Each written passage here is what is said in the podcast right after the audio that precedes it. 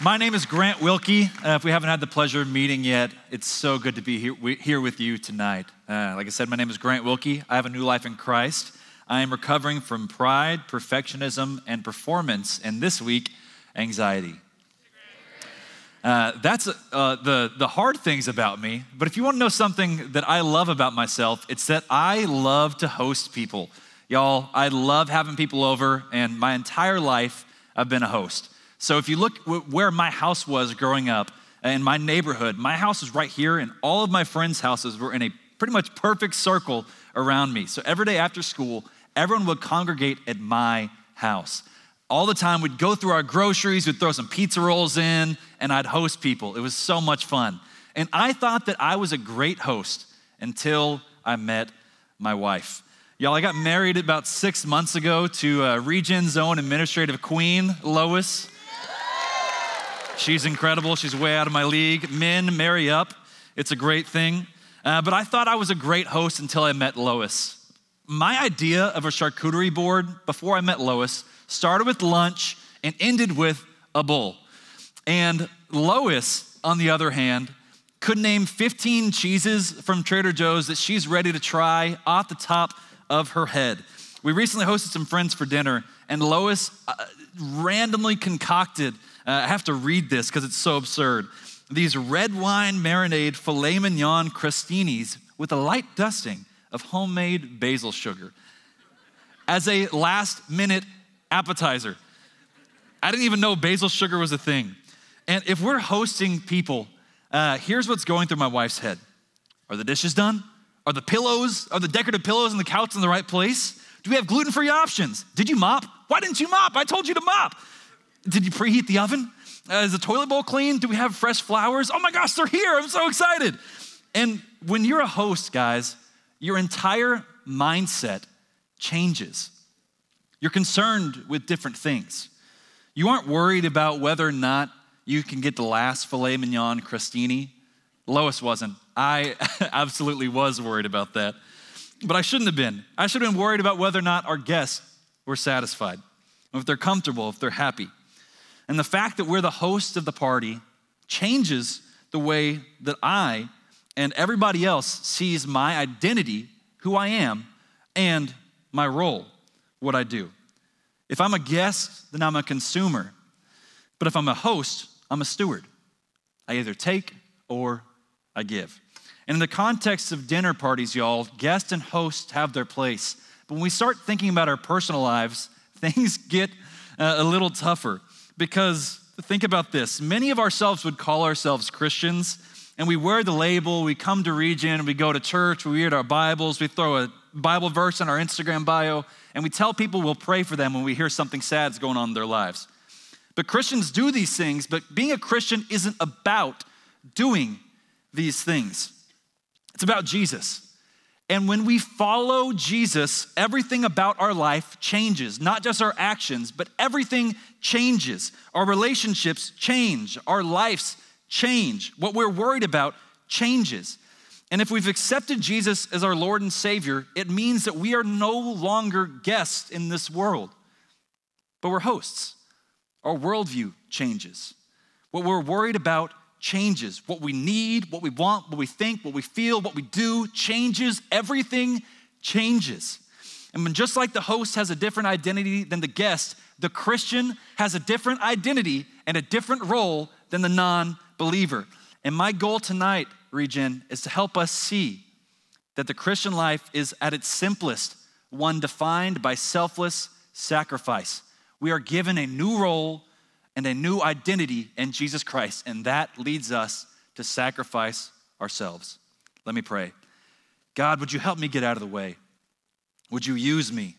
Father, would you help us see your example of selfless sacrifice, that you loved us so much that you would go to the cross, that you would die so that we might know life.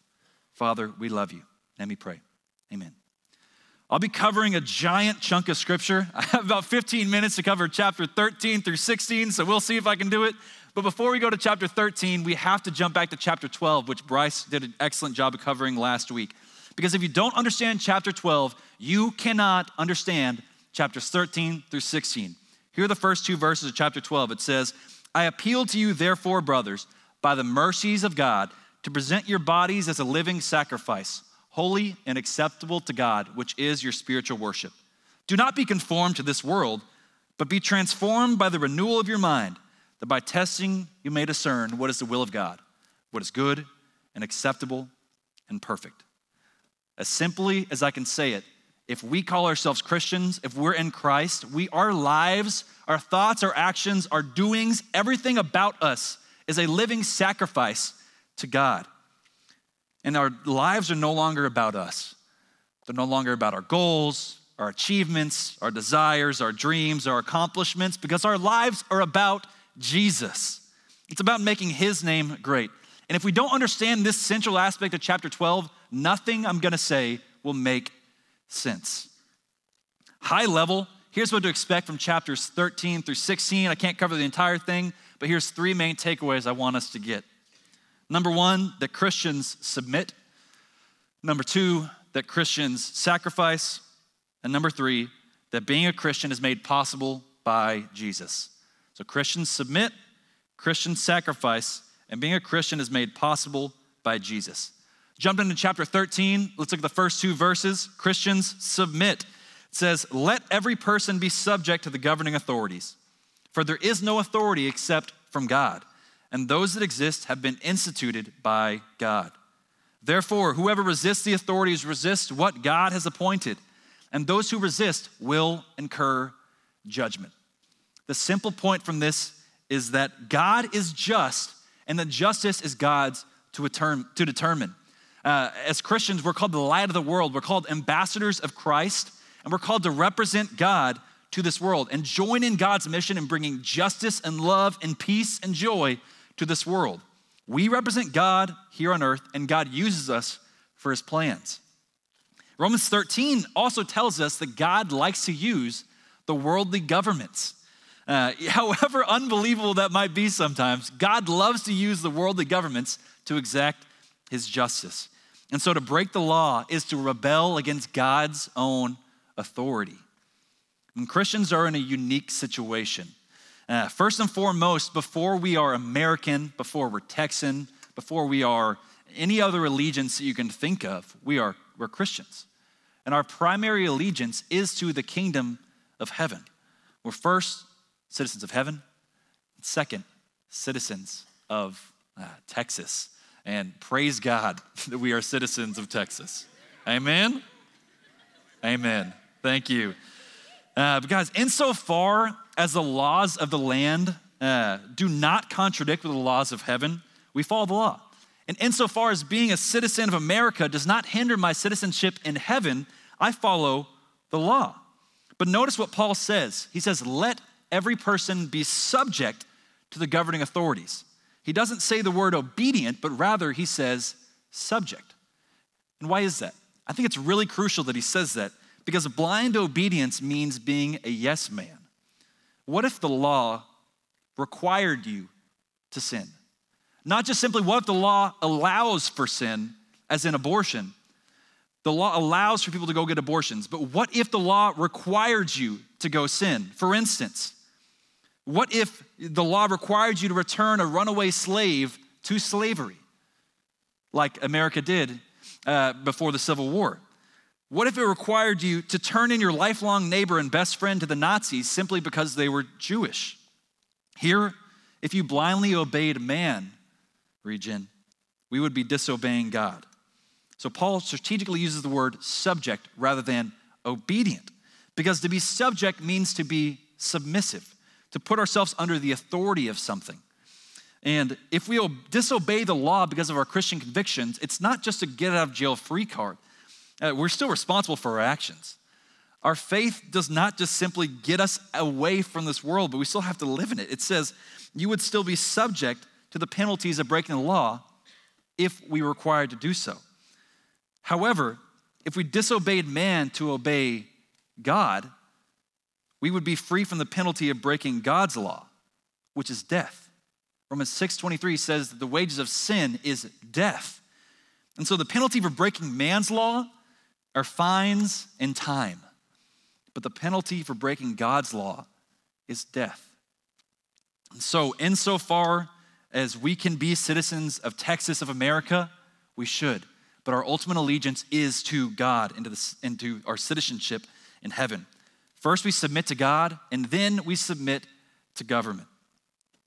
Christians submit. The next point, which Paul will cover in chapter 14, is that Christians sacrifice. Christians sacrifice. And in chapter 14, Paul will cover the relationship uh, between Christian and Christian, brother to brother, sister to sister. What happens if our convictions and our beliefs don't line up with another Christian, with another, uh, the convictions of another believer? Here's why this practically matters for you. Back in Romans 12, we get this powerful admonition from Paul, and it's beautiful. He says, Love one another with brotherly affection, outdo one another and showing honor. Not only are we to sacrifice our lives for God, but we are to sacrifice our honor and our preferences for the honor and preferences of others. Now, some issues in the Christian life are really simple. You can think of the, the Ten Commandments thou shalt not murder, thou shalt not steal, thou shalt not commit adultery.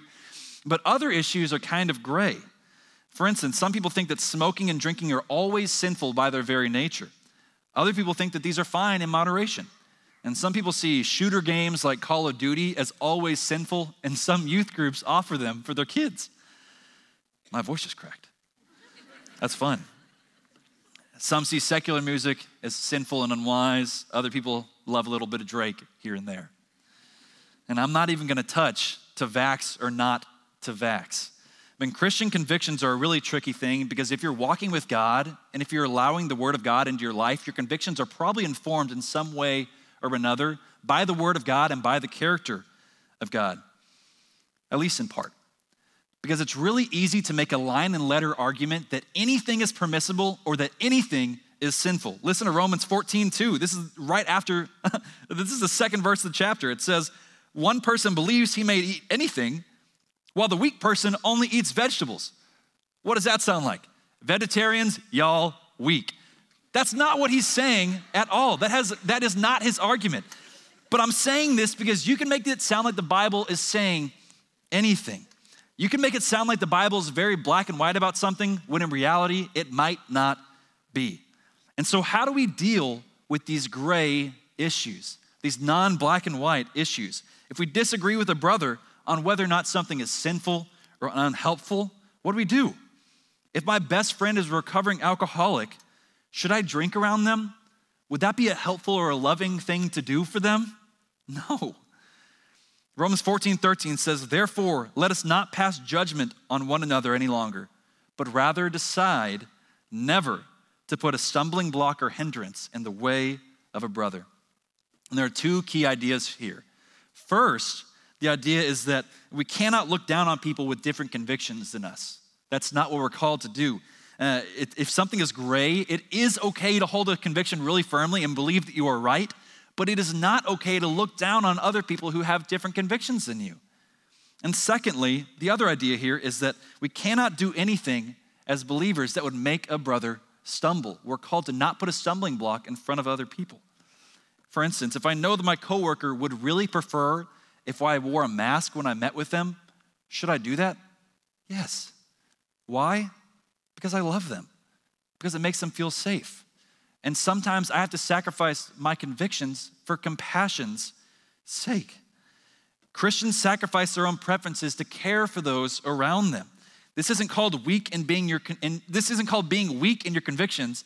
It's called being compassionate and kind and loving and gentle and humble and sacrificial. It makes us like Jesus. And this is what Romans 14, 17 says, and this drives the point home more than anything I could say. It says, For the kingdom of God is not a matter of eating or drinking, but of righteousness and of peace and of joy in the Holy Spirit. In these gray areas, Regen, God is less concerned with what you're doing and more concerned with why you are doing it. Are you doing this out of a desire to honor God, to care for those around you? Do you sacrifice your preferences in the gray so that other people may be comfortable? Do you do it so you can love your brother? Or do you hold fast out of selfishness? Simply put, Christians sacrifice. First, we sacrifice our lives to God, Romans 12, 1, and then we sacrifice our honor for the honor of others. And this final point, which kind of sums up these last two chapters, like I said, we have four chapters and I really have three points. So this last two chapters can be summed up uh, really simply in one thought. And this thought is really crucial to understanding not only Paul's argument for the rest of the book, but understanding the Christian life itself. How can I, as a sinful and wretched man who by himself is solely devoted to himself and his sin and his own desires, how can I, the chief among sinners, how can I hope to do what Paul is calling me to, what Christ compels me to? How can I hope to even live like this? And the answer is simple. It's humbling, but it's simple. The answer is that being a Christian is made possible by Jesus. It's not about what I do, it's not about what I can do, because I can't do anything. It's about following Jesus. Being a Christian is made possible by Jesus. Listen to Paul's words in Romans 15, verse 7. He says, Therefore, welcome one another as Christ has welcomed you for the glory of God. Christ welcomed us. What does that actually mean? God loved you so much that he sent his son to die on a cross, come down from perfect heaven to come to sinful earth, take on flesh, live a perfect life, die a death he did not deserve, be crucified by sinful mankind, his own creation, and died. He sacrificed his life to welcome us into the family of God. He submitted to the Father by going to the cross, and he sacrificed his life for us on the cross so that we might live.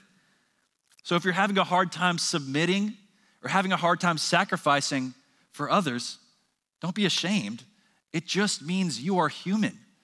You can't do it alone because being a Christian is made possible by Jesus himself.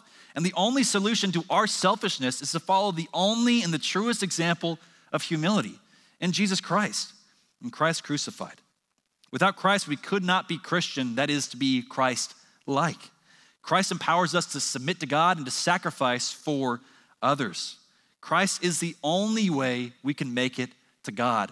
As simply as I can say it, being a Christian is made possible by Jesus. It's not by not watching porn, it's not by not cheating on your wife, it's not by not having anxiety, it's not by not having an eating disorder. It's not by not being depressed. It's not by doing good things or going to church or reading your Bible or doing anything. It's about following Jesus and submitting to Him in humility.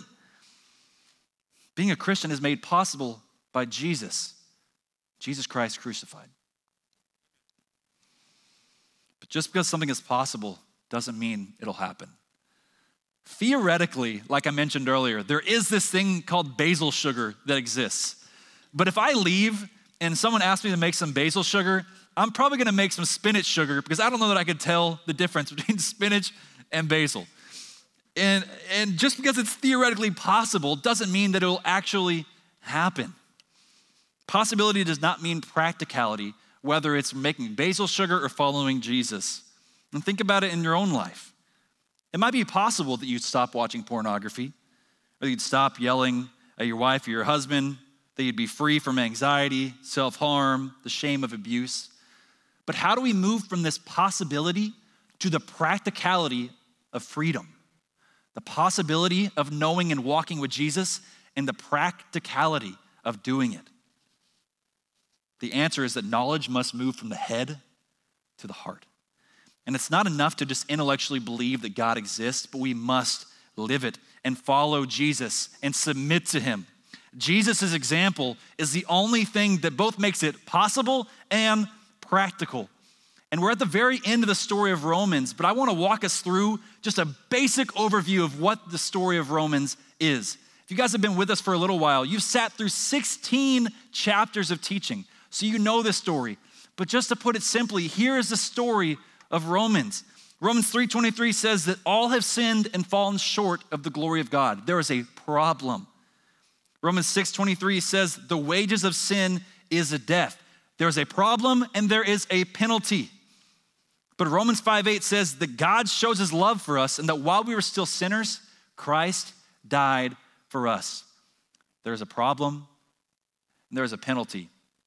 But God has given us a solution. And so how do we accept this solution? Romans 10 9 and 10 says that because if you confess with your mouth that Jesus is Lord and believe in your heart that God raised him from the dead, you will be saved.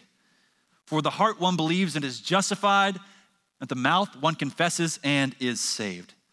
And this is how God made salvation and being a Christian possible. We sinned, God saved us in his love through Jesus Christ. And all we have to do is to believe and to accept that gift.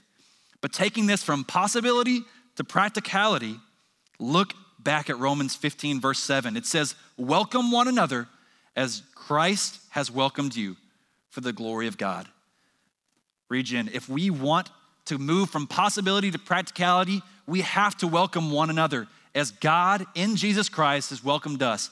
We have to be willing to submit and to sacrifice and to give up our lives not only for God, but for each other. It says that the world will know the church by the way that we love each other. How are we doing at that? Let Jesus be your example as you seek to live righteously in a dark and a broken world. Christians submit, Christians sacrifice, and being a Christian is made possible only by Jesus. And this is the gospel, and I believe this, and I believe that many of you do as well. And in a second, I'm going to invite my friend Morgan up here to share her testimony. And I know that she believes this. But to go back to the very beginning of the book of Romans, to set her up, I know that she believes in the gospel. I know that she has put her life and her, her emotions and everything she believes into the fact that the gospel is true and that God loves her. And so, as an encouragement, as she comes up, let me go back to the first chapter of the book of Romans as an encouragement to her and as an exhortation to myself and everyone else in the crowd. Let us not be ashamed, my brothers. It says, For I am not ashamed of the gospel, for it is the power of God for salvation to everyone who believes. Everyone means everyone. It doesn't matter why you are in here, whether you are a murderer or whether you are addicted to pornography. Anything out there, God can save anyone.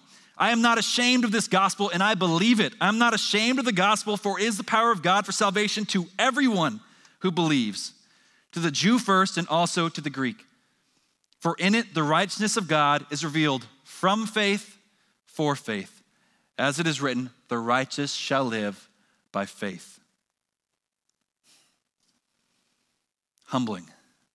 So often we use other things to make us closer, to make us closer to God. We believe that our good works, we believe that our image, we believe that so many things can bring us into God.